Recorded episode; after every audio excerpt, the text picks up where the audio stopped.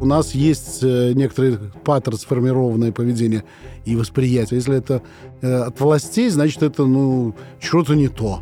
Или уж какая-то опасность. Наверное, вообще не лучшим способом э, наши э, лидеры городские администрации коммуницировали. По разным причинам. Даже знали, что надо коммуницировать. Даже что делать. Ну, плохо. Я помню, как в 2011 году, когда только начиналась реконструкция парка Горького, я с удивлением обнаружил, что моя френд-лента в Фейсбуке совершенно не в восторге от планов нового директора Сергея Капкова. Зачем убирают аттракционы? Куда теперь пойти с детьми? А где перекусить, если нет ларьков с шашлыком?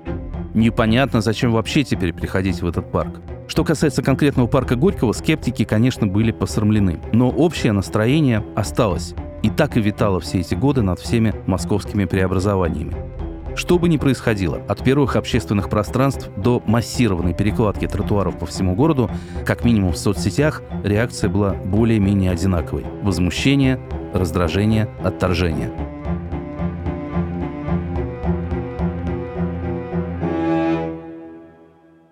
Здравствуйте, меня зовут Юрий Сапрыкин, и это подкаст «Право на город», который мы делаем вместе с архитектурным бюро «Ваухаус». Это подкаст о том, как в последние 15 лет менялись наши города и наша жизнь в этих городах. И сегодня мы поговорим о том, как жители Москвы реагировали на перемены в городе, почему вокруг этого разгорелся такой бурный общественный конфликт и что это вообще говорит об обществе, в котором мы живем. Мы уже говорили в прошлом выпуске, что московское благоустройство начиналось с плитки. Когда по всему городу вскрывают тротуары и начинают менять асфальт на плитку, возникают вопросы. Это вообще зачем? То, что вначале выглядело смелым экспериментом, постепенно становится повсеместной практикой и постоянной болью для москвичей. Где-то плитку перекладывают каждый год, где-то все лето стучат под окном отбойными молотками, где-то перекрывают целые районы, так что не пройти, не проехать. Масштаб происходящего поражает воображение – но вызывает жуткие неудобства и местами, очевидно, вредит качеству. Вспоминает Олег Шапира, архитектор, сооснователь бюро «Ваухаус», человек, который принимал непосредственное участие в проектировании новых общественных пространств. Ну, вообще-то никто ничего не умел. Я помню, как мы делали Крымскую набережную, и там мы много делали таких полуокруглых каких-то таких каменюк. И в том числе бордюры. Они были все каменные, и нам сказали, что на Урале есть завод, он все вырежет. И они все вырезали и все привезли в шести вагонах. Но забыли пронумеровать. Их соединить было практически невозможно. Ну, как-то их там соединяли. Никто ничего не понимал. Вот, и поэтому, ну, как-то что-то построили, что-то вздыбилось, что-то не так. Потом э, переложили, Потом что вызвало перело... еще одну волну ну, раздражения. Да, ну, а что делать? Надо, значит, менять. Переложили. Наверное, как в любом деле, там были то, что мы называем злоупотребления. Строители некоторые на этом разорились, но они не умели. Они хотели контракт, они его получили, они сделали все, потом дважды перекладывали, потому что все это попробуйте здесь не переложить. Все-таки э, местные власти довольно жесткие. Короче говоря, неумение первых лет плюс коммуникация угу. и неумение организационное тоже. Ну, наверное, не надо было все чистые пруды одновременно перекопать. Угу. Потом так и не делали. Говорит Дмитрий Ликин, архитектор, сооснователь бюро «Ваухаус». Кроме всего прочего, и вот это главное, конечно, моя претензия к родине, что у нас же главный вот отечественный жанр такая презентация намерений. Чрезвычайно важно обозначить вектор, и чрезвычайно важно, чтобы этот вектор состоялся в нужное время в нужном месте. Нам не так уж важен результат. Поэтому огромное количество благих намерений, которое было затеяно городской администрацией, конечно же, пали жертвой вот этой же тенденции. Завершить все к сроку, там, сделать ко дню города, сделать, ну, как-то не очень хорошо, зато в тот момент, когда это можно будет осветить и к чему-то приурочить. В общем, мне кажется, что если бы к этому относиться не с вот этим партийно-пионерским задором... Пятилетку в четыре года. Пятилетку в четыре года, а как-то более рационально, более бездушно, более как-то, прости господи, по-протестантски, то все было бы, конечно, по результатам гораздо лучше, да и протестов было бы меньше.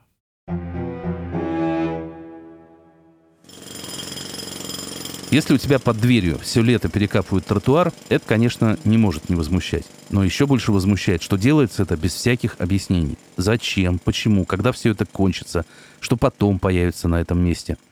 Жители как будто не пытаются уговорить или заинтересовать, а просто ставят перед фактом. И это системная проблема. В Москве 2010-х, да, впрочем, и любых других, наверное, годов, совершенно отсутствует механизм коммуникации между властью и горожанами. Нет способа высказать свое мнение. Нет площадки, на которой можно было бы согласовать разные интересы. Митинги запрещают, выборы давно не предлагают возможных альтернатив. Созданная мэрией система «Активный гражданин» неизменно демонстрирует, что горожанам нравится вообще все. Поэтому благоустройство ругают, как раньше на кухнях, или, как теперь принято, в соцсетях, говорит Дмитрий Ликин нам причиняют добро, нас не спросив. Другое дело, что если бы нас спросили, мы бы, скорее всего, бы не согласились и закидали бы все это тоннами какашек. Но это отдельный, наверное, разговор, почему власти города Москвы, вкопав такое неимоверное количество денег в его благоустройство, не смогли продать это благоустройство своим же горожанам.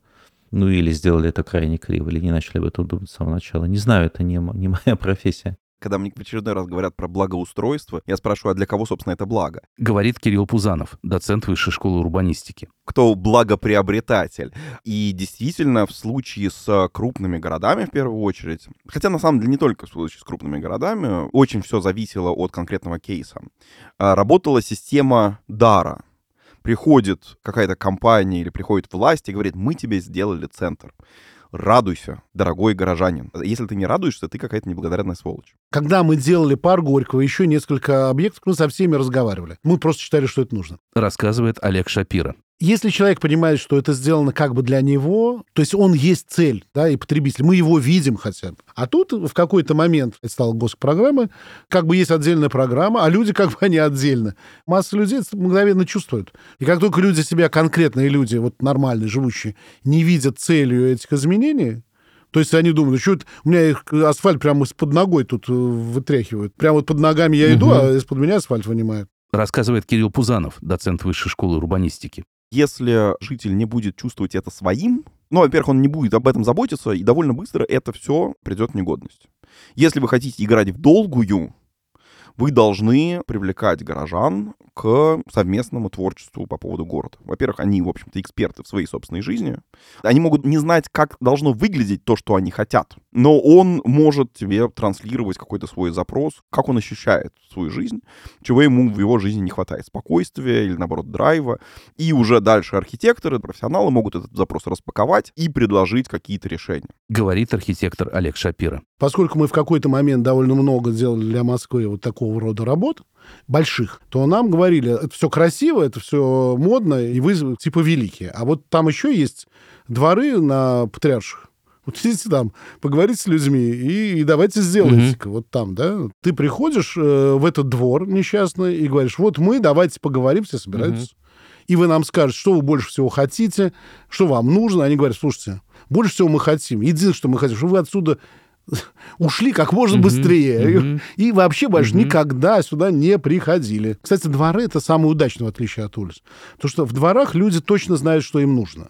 На второй раз уже есть какой-то актив разумных людей, которые понимают, сейчас на деньги государства, вот эти муниципальные деньги, отчасти их будут использовать в их дворе. Поэтому надо сделать все, чтобы они использовали рационально. Более того, вот все-таки чуваки говорят, ну давайте скажите нам, что надо делать. Может, это не так. Ну, это как пари, да, у Паскаля, да, ну давайте mm-hmm, попробуем-то.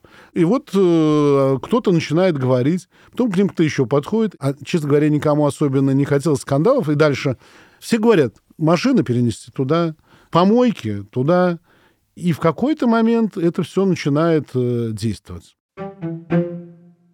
Патриаршие стали одним из центров общественного конфликта. Здесь традиционно дорогое жилье, здесь живет столичная элита, но после реконструкции окрестных улиц здесь появляется огромное количество гуляющего и выпивающего народа. Праздник происходит каждый день, не затихает до самого утра. Влиятельные жильцы пишут жалобы и пытаются ограничить время работы местных заведений. На круглом столе жителей Патриарших, который проводит издание Афиша, одна из участниц жалуется, что к ним под окна понаехала саранча из Бирюлева. Впрочем, подобные конфликты происходят по всему центру. Там, где улицы после реконструкции оживают, и на них заводится своя уличная жизнь. Ну а теперь немного булгаковщины. Каждую ночь патриаршие пруды превращаются в обитель нечистой силы. Именно так местные жители окрестили посетителей баров и ресторанов на Малой Бронной. Рассказывает Григорий Ревзин, архитектурный критик, партнер КБ «Стрелка». Это свойство всех центральных районов, поскольку центр в городе сегодняшнем, ну, начиная, опять же, с 2000-х годов, угу. из рабочего и резидентного превратился в досуговый, просто досуговая зона. И все жители всегда возмущаются. Мгм. да. Вообще-то традиционная совершенно структура города, такого вот с центром, с улицами и проспектами, Мгм. где это общественная жизнь, и переулками, где это жизнь вот резидентов, и чужие здесь не ходят, ну, стандарт. Другое дело, что у нас, поскольку демократии-то нету, то институтов разрешения этого конфликта тоже нету. В принципе, бывают суды, общественные слушания, местные органы Мгм. власти, где это как-то проходит. Ну, то есть в Барселоне то же самое, только там можно разрешить конфликт. В каком-то смысле мы были гораздо свободнее, просто поскольку жители у нас, э, ну, так или иначе, одобряли, что мы Мгм. рисовали. Ну, иногда мы, конечно, что-то там меняли под их э, требования, но в целом нельзя было сказать, слушайте, идите вы вообще отсюда нафиг, вот как у нас тут есть разбитый асфальт и чахлый куст, вот это нам и нравится. Мгм. Здесь не надо делать ничего. Вот это не принималось в Москве вообще. А в Барселоне принималось. О том, какие механизмы для разрешения таких конфликтов существуют в других городах, хотя бы в той же Барселоне, рассказывает Олег Шапира. Она когда-то, Барселона, стала центром туризма, и это была новая городская экономика. До тех пор, пока они не наелись туризма и запретили новые гостиницы. Потому что выяснилось, что у любого блага есть обратная сторона. Когда он становится сверхблагом, выясняется, что зато теряется идентичность. А еще э, Барселона, конечно, первая придумала пешеходные улицы еще начиная с Олимпиады. Было давно. А в какой-то момент э, мир и мы в первых рядах этого мира стали этот опыт перенимать. А вот Барселона уже этот э, э, опыт полностью освоила, и выяснилось, что некоторые улицы пешеходные сделаны зря. А выяснилось, что не все жители поддерживали эту программу. И вот они подали в суд и выиграли. И теперь эти улицы, скорее всего, сделают э, опять не пешеходными. Ошибки всегда есть. Важно посмотреть, как они справляются. Это удивительный пример, но такой тоже может быть. В Москве, конечно, что-то подобное сложно представить, но сам факт, что в городе происходят конфликты вокруг благоустройства, сам по себе говорит о наличии здесь каких-то сообществ, которые могут предъявлять свои права. Более того, есть случаи, когда у этих сообществ появляются реально действующие механизмы повлиять на то, что происходит рядом с ними. Вот что об этом говорит урбанист Кирилл Пузанов. Почему, в общем, у нас градостроительные конфликты зачастую происходят в центре города? Не только потому, что там больше ограниченный ресурс земли и, в общем, более интенсивные все процессы, но и потому, что центр Москвы довольно хорошо обеспечен локальными сообществами, довольно маленькими, но довольно зубастыми. И на это повлияла очень классно парковочная политика Москвы. В свое время начали вводить платную парковку в центре города. И первое, что сделали автомобилисты, естественно, они начали парковаться во дворах. На что был дан ответ от мэрии. Мы вам даже, по-моему, готовы там в какой-то момент бесплатно поставить этот шлагбаум на въезд. Но вы должны к нам прийти с заявкой, что вам этот шлагбаум нужен. Чтобы прийти с заявкой на этот шлагбаум, нужно договориться. И вот это было мощной стартовой точкой, потому что хотя бы все перезнакомились, хотя бы появился этот несчастный WhatsApp-чатик, который может потом умереть. И он там умер в 50% случаев, но в 50% он позволил сформироваться вот этому прото-локальному сообществу, которое потом начало отстаивать себя. У него просто появилась инфраструктура, хотя бы для коммуникации. Рассказывает Олег Шапира. Москва же построена во многом э, в советское время. Интересно, что Кузнецкий мост — это все дореволюционные места, и там первые этажи всегда чем-то могли быть заняты. Таких мест других в Москве мало. Патриарший всегда был тихий центр, поэтому Мгм. туда все хотели поселиться. Там ЦК жил, там все это, да. Я помню, если надо было какую-то сосиску особенно хорошую купить, и без особой очереди можно было туда прийти, там был маленький магазин, например, а в соседней там какой-то глазированный сырок. Это вот кто знал, тот туда ходил. Когда это все вдруг туда проникло, ну, это же противоречит. Здесь люди живут нормально, более того, они сюда приехали жить комфортно в тихом центре, а Мгм. тут такое. Ну а дальше город же очень адаптивная история. Во-первых, сюда стало меньше приходить людей, как э, в музей. Отовсюду же приезжали. Мгм. Ну, потом мы посмотрели, ну все.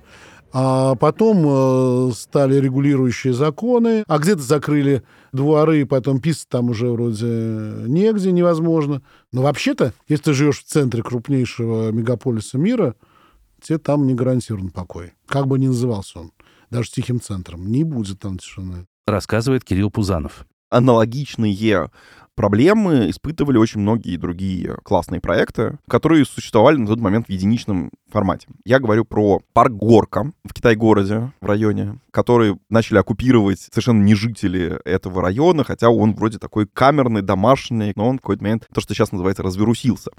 В свое время развирусилась и породила довольно много скандалов яма, если вы помните такой проект. Та же самая история была с э, чистыми прудами. Опять же, это тоже вечный вот этот конфликт, э, в том числе местных жителей и с их точки зрения понаехавших на эту территорию. У всех этих проектов была одна очень важная роль городская и очень одна большая проблема. Важная роль — это показать, что так тоже можно. Что вот подобные пространства, там, яма, что может быть страннее в городе, чем вот, вот эта дырка в земле с каким-то объектом культурного наследия, остатками белого города, что с ним делать. А горожане придумали, что с ним делать. Другой вопрос, что другим горожанам это не понравилось, но это уже тема отдельной дискуссии. Мы говорим благоустройство, подразумеваем велодорожки или плитку, или тротуары, которые становятся шире и удобнее, по ним теперь гуляет больше людей. На самом деле за этим термином стоит еще множество невидимых постороннему взгляду вещей. И не только глобальных, вроде реформы общественного транспорта, а самых простых и технических. Там же, где перекладывают тротуар, идут электросети, канализация, прочая жизненно важная инфраструктура, ей тоже надо заниматься. Иногда это делается, иногда делается плохо, иногда не делается вообще. Часто оказывается, что и для властей лавочки и тротуары заслоняют все остальное. Ну и когда, например, на тех же патриарших во время очередного дождя выясняется, что после реконструкции просто перестала работать ливневая канализация, и местным жителям приходится передвигаться по колено в воде, местных это, конечно, отдельно не радует, говорит архитектор Олег Шапира. Смотрите, благоустройство, я вот для всех хочу сказать, что когда мы все видим, как снимают асфальт, кладут плитку, это действительно было бы, в общем, ну, странное, полуаморальное дело. Но нет. В Москве делают не так. В Москве меняют сети, прокладывают э, так называемую канализацию для электричества, поэтому сверху ничего не висит mm-hmm. бесконечно. Там есть каналы, которые уже есть, есть запасные каналы. Это все реально есть. То есть это санация улиц, которой не было в Москве ну, на Патриарших там, в том числе, ну, в старом городе, ну, десятилетия. Без этого все равно нельзя было. Ливневая канализация. Если мы пойдем, мы много городов делаем. Кроме Москвы и Петербурга, ни в одном городе до сих пор нет ливневой канализации.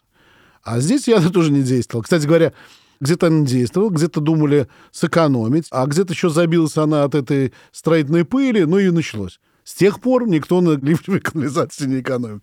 Опыт рассказывает архитектор Дмитрий Ликин. Власти того или иного города чаще всего видят улучшение во внешних формах, а не в том, чтобы, например, серьезно менять там инфраструктуру или сети, или то, что не видно, или то, что горожане могут оценить. В общем, честно говоря, внимание ко всяким вот этим инфраструктурным элементам, тщание, с которым этим надо заниматься, последовательность, там, отношения с тем же транспортом, с маятниковыми миграциями, ну, со всем тем, что на самом деле составляет суть мяса урбанистики, в отличие от вот всех этих интерфейсных элементов типа лавочек и клумб, это и есть показатель качества отношения к городской среде. А это, в общем, довольно тяжело. И, конечно, куда проще пересадить какие-то интерфейсные приемы, какие-то внешние элементы. Один из самых шокирующих моментов всей истории московского благоустройства – ночь длинных ковшей. В ночь на 9 февраля 2016 года в Москве сносят порядка сотни объектов так называемого самовольного строительства. Как правило, это торговые ряды или небольшие торговые павильоны рядом с метро. По большей части они появились в 90-е и выглядят, мягко говоря, не идеально. Но это тоже важная часть городской жизни. Люди привыкли что-то покупать там по дороге домой.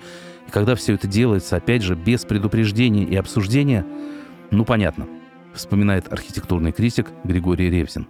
Я был большим противником этого. Мы на этом... Ну, я испортил отношения с Собяниным. Мне казалось, что если ты в городе не уважаешь частную собственность, то тем самым ты как раз не можешь сделать современного города. И это и было разделением таким очень понятным, вот поэтому прямо индикативный признак. Благоустройство, которое делается для новых граждан, угу. ну, так сказать, современного постиндустриального общества, и благоустройство, которое делается авторитарным режимом для красоты авторитарного режима. Вот они как раз и различаются, потому может ли тут быть угу. киоск шаурмой. Потому что, ну, вот авторитарный режим видит в нем какое-то нарушение красоты линии горизонта. И жителям это неудобно.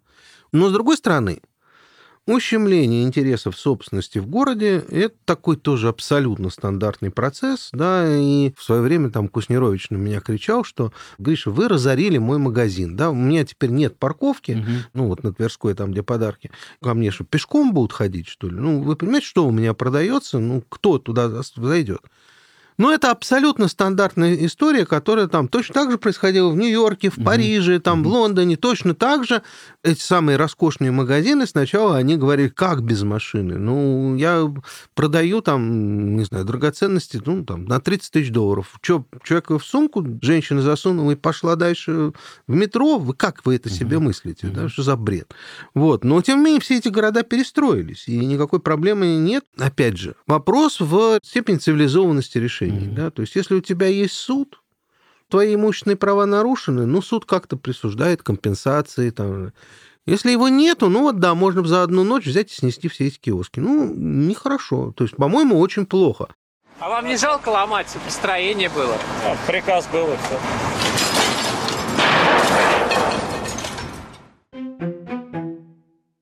К концу 2010-х Собянинское благоустройство делается уже более-менее по единому регламенту. Возникает ощущение, что этот единый стандарт пешеходных зон рассчитан на такое же социальное единообразие. Как говорил в первом выпуске нашего подкаста Дмитрий Ликин, «Дети, вы хозяева лагеря. От вас требуется что? Дисциплина. Рядом с новыми лавочками висят камеры наружного наблюдения, работает система распознавания лиц. Ну а после ковидного карантина москвичи окончательно поняли, что цифровая регламентация и контроль того, что мы делаем в городе, это страшная сила. Яму, о которой вспоминал чуть выше Кирилл Пузанов, это такая площадь на Покровских воротах, где собиралась молодежь из окрестных баров. Так вот, эту самую яму обнесли двумя рядами металлических заграждений, и никакого круглосуточного веселья там больше не происходит. Впрочем, архитектор Дмитрий Ликин считает, что контроль и регламент поведения для городских пространств – это вообще глобальный тренд. Власть вообще-то более-менее во всех городах мира стремится установить тотальный контроль над пространством, над которым она властвует, что понятно, что естественно. Власть — это и есть контроль. И, конечно, контролировать благоустроенное пространство с помощью там, подсветки, камер, фонарей, прозрачных перспектив значительно легче, чем любые трущобы. Тут я не вижу ничего специфического в Собянинской Москве, честно говоря. Мы еще поговорим о том, что было сделано и к чему это привело, а пока давайте отойдем немного в сторону и посмотрим на то, чего сделано не было. Любые изменения такого масштаба – это еще и масштабные проекты, которые не были реализованы, остались лежать в столе. Так было в Москве 1920-30-х годов, так происходит и сейчас.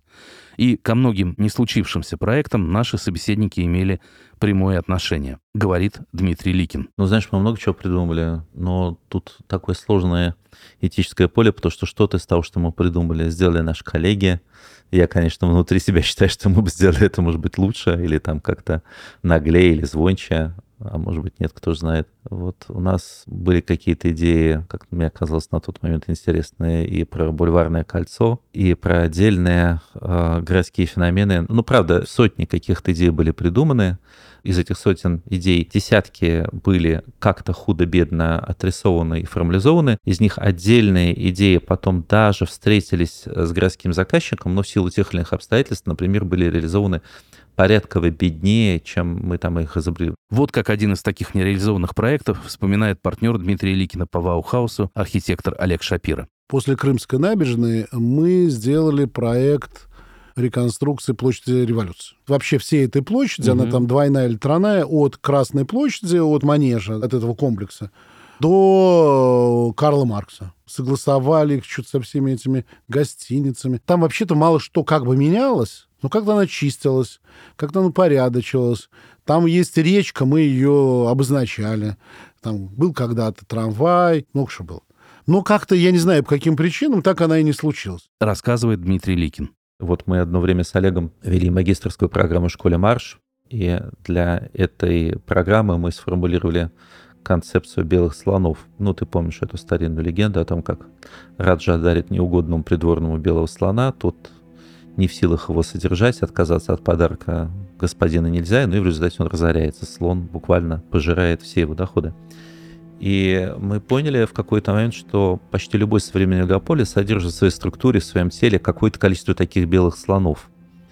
И вот мы со студентами выявляли в ткани Москвы этих белых слонов, эти памятники какой-то амбициозности правителей тех или иных, или каким-то городским программ, или просто феномены архитектурной мысли, которые не работают так, как было задумано, и пытались переосмыслить их роль в структуре города.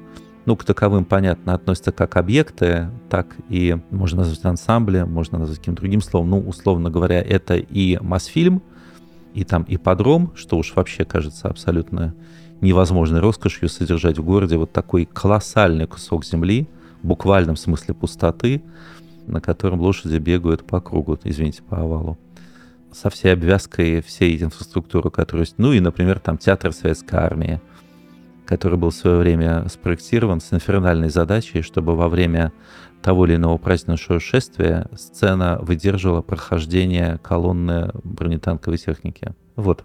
И у нас был целый ряд проектов э, и у нас, и совместно с студентами, что с этим можно сделать, и мне кажется, что многие из них довольно остроумны. Еще одна большая история, с которой сталкивается любой человек, который занимается развитием Москвы, это реки. Очевидно, что рекам в Москве хронически не везет. Они уже много лет играют роль полосы отчуждения между набережными с плотным автомобильным движением. За последние годы было предпринято несколько попыток перепридумать Москву и Яузу, но по большей части все эти проекты остались на бумаге, рассказывает урбанист Кирилл Пузанов. Это дико интересная история. В общем, давно бьются многие профессионалы, а как вернуть э, Москву-реку обратно городу. Мы ее так долго игнорировали, мы сделали такое количество инфраструктуры, которое позволяет горожанину ее игнорировать, что теперь не очень понятно, как ее вернуть. Как транспортную артерию, ну, она, в общем, не особо нужна. Как прогулочную зону, вот тут уже чуть интереснее, сложнее. То есть, в общем, на карте москвича, ну, существует центральная подхова хамовников с Лужниками, парка Горького с нескучным садом, там музеон района, а дальше Москва-река куда-то пропадает. Она и до этого не очень понятно, где течет. И после этого непонятно, куда-то пропадает. В 2014 году архитектурное бюро «Меганом» разработало масштабную концепцию развития прибрежных территорий Москвы-реки, рассказывает руководитель «Меганома» архитектор Юрий Григорян. У этого проекта было три этапа. Первый — это международный конкурс, один из э, конкурсов редких международных, который мы выиграли в честной борьбе были красивые идеи, много хорошей работы, это было важно для нас. Второе, это была идея портов будущего. Не вполне удачное название, потому что его стали путать с судоходством, а порты имелось в виду это точки отправления будущего, ну, угу. где там есть места, какие-то сборки как раз к реке притягивать. И оттуда возникло несколько принципов, один из которых на Зиле нам даже удалось осуществить. Мы на 45 метров оттолкнули, мы убили эту трассу, Тогда вот было такое можно делать. То есть я смог объяснить планировщикам, почему это надо сделать, и они на это согласились. Отодвинули проезжую часть от реки. От реки на 45 метров. Там возник парк вдоль реки, это интересно. Сейчас едешь, и вдруг раз видишь впереди зелень, не надо ее объехать. И это удивительный был момент, это из области чудес каких-то. А третий этап, одна из важных идей, это очистка реки. Выяснилось, что это никого вообще это не особо интересует кто-то из чиновников сказал, так она и так чистая. Она из Москвы, короче, вытекает чище, чем втекает. Ну, то есть благоустройство набережных, да, а экологии нет? Ну, просто выяснилось, что это надо 57 строить э, сооружения ага. честных, и, может быть, часть из этого делается, но потом решили отдать это институту городскому, а поскольку, ну, они действуют в рамках э, какой-то выбранной, видимо, политики, и поэтому сейчас я думаю, что это вообще не в фокусе. А у нас это был один из главных фокусов — сделать ее чистой. И главное, что там была история история, что мы уже считали ее живым существом. То есть это ну, не объект, э, который надо использовать. Ну, набережный, по которой надо прогуливаться, вода, по которой надо кататься, красиво отражать небоскребы в ней, а смотреть на нее уже как на, ну, можно сказать, да, на живое существо. Рассказывает Олег Шапира. Мы делали вторую реку Яузу. Что интересно, что в какой-то момент благоустройство или комфортная среда или еще что-то в Москве перестало быть политически успешным проектом. Угу. По разным причинам мы начинали делать эту Яузу как прямо такую очень важную для города пионерскую историю, которую потом будут все говорить, угу. и мы сделаем. А в процессе делания все упрощалось, упрощалось, все там меньше задач, все меньше. И, по сути дела, она свелась к таким, ну, скажем, таким ремонтным историям. Угу. Там много узлов. Там, где Бауманский институт прекрасно угу. можно сделать. Вообще связанность двух берегов по-другому могла быть. Яуза вообще предмет э, вот этой вот большого сталинского плана уводнения. Там же был Москва-река, э, канал, и надо было сделать водный баланс э, Москвы. Прекрасно, когда в городе есть одна река, когда две, ну, еще Вообще лучше. класс.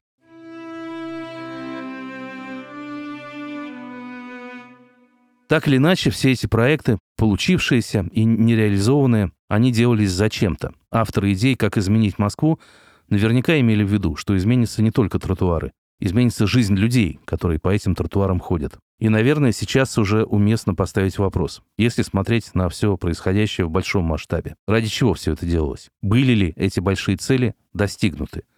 Тот благоустроенный город, в котором мы оказались в 2023 году, он каким получился? Говорит архитектор Юрий Григорян. Когда были скандалы с моей улицей, я как-то выступал, меня пригласили в группу поддержки, Мгм. пригласили СМИ какие-то. И у меня тогда такая формула родилась, что все-таки общественное пространство — это люди, а не, не благоустройство. И сегодня, вот глядя из этой перспективы назад, то люди менялись, это важно. Ну, какое-то количество людей менялось. А что это означает теперь и как это работает, это вот для меня теперь большой вопрос. Вопрос, который можете себе задавать, это среда, если она таким образом делается при таком положении человека, то что она потом будет транслировать на самом деле? Ну, является это каким-то методом Говорит архитектурный критик Григорий Ревзин. Был апофеоз этого вида чемпионата мира по футболу. Да, последнее счастливое лето. Да, Мгм. когда московское благоустройство приобрело характерный э, для России вариант, э, ну, так сказать, показной витрины авторитарного государства. Да? Ну, мы такого много делали, я не знаю, авангард точно так же показывал всему миру там в 20-е годы, вот так вот выглядит. Мне Ну, кажется, витрина заключалась в том, что это авторитарное государство на каких-то участках выключили в этот момент. Да, выключили, Причем- убрали ОМОН, да, да, да. никого не Мгм. бьют, э, документов не проверяют, ну, то есть все нормально. Вот, ну, а потом опять туда пришла власть, и уже, ну, было никаких сомнений в том, что это декор авторитарного государства. Да, в этом смысле, так сказать, ты можешь продолжать этим заниматься, но, в принципе, ты это делаешь без надежд на какие-то общественные перемены, на что-то такое. Ты, ну, просто, ну как, вот в Петербурге эти самые гранитные тротуары положили в там, 910 году. Ну, с тех пор много чего произошло, но тротуары-то лежат, да, то есть, в принципе, какое-то добро здесь есть. Но ожидать, что этот город вот для этих новых людей он их заведет, уже совершенно невозможно. И все же, какое-то добро здесь есть, как об этом только что сказал Григорий Ревзин.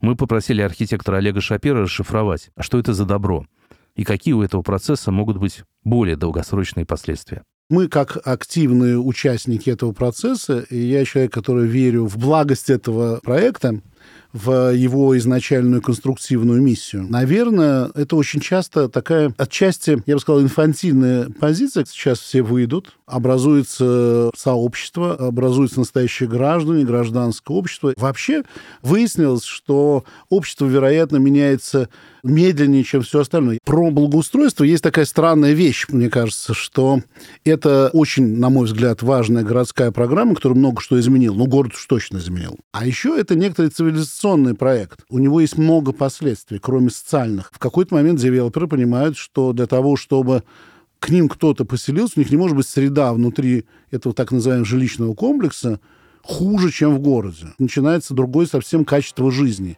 Она становится, скорее всего, лучше, чем в городе. Тогда некоторые другие города, видя столицу и видя некоторый все-таки политический успех этого мероприятия, говорят, что там тоже что-то надо сделать.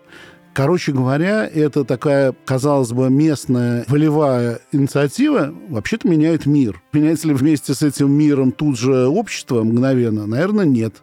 То есть точно нет, мы это видим. Может ли он измениться в связи с этим? Или не только в связи с этим? Может, только не быстро. Вообще новое поколение лучше моего, лучше меня. Они эмпатийные, они открыты. Много что отличает новое поколение от меня и от следующего, от после меня поколения. Может быть, должно стать больше. Может, они должны стать большинством. Возможно, еще надежнее, если это поколение наконец придет к власти через некоторое время. Тогда будет меняться быстрее. А пока как есть. Скажи, пожалуйста, когда ты говоришь, что это все меняет мир, мы же не имеем в виду, конечно, там мир в целом, но вот как бы не столичные, не миллионные, не Москва и Питер города, в них же это как-то переживается по-другому. И, если я себя правильно понимаю, смысл благоустройства не только в том, чтобы мы тут могли до кофейни дойти, а в том, что это задает некий стандарт для страны в целом. И как бы страна к нему так или иначе тянется. Да, именно так. То есть есть масса неудобств централизованной страны, а есть некоторые преимущества. То есть распространение новых тенденций или там прогрессивного чего-то в такой централизованной страны, центричной, зато благо, на мой взгляд. Конечно, в малых городах то, что для нас это один из признаков какой-то повседневной жизни, воспринимается гораздо острее. Стоп. Это начало большого разговора, который мы продолжим в следующем выпуске. Мы поговорим о том, как меняются города в российских регионах, что происходит с малыми и моногородами, работают ли там столичные рецепты, в чем проявляется местная специфика и как сами местные жители реагируют на все происходящее, если это происходит далеко от Москвы. Вы слушали второй выпуск подкаста «Право на город». Над подкастом работали я, Юрий Сапрыкин, редактор Вячеслав Рогожников, звукорежиссер Кирилл Кулаков, продюсер Лиана Акопова, расшифровщик Наталья Шаушева. Мы благодарим Анну Ищенко, Владу Коростелеву, Льва Пикалева и Дарью Дьякову, а также студии «Подкастерская» и «Либо-либо» за помощь в производстве подкаста. Всего вам доброго!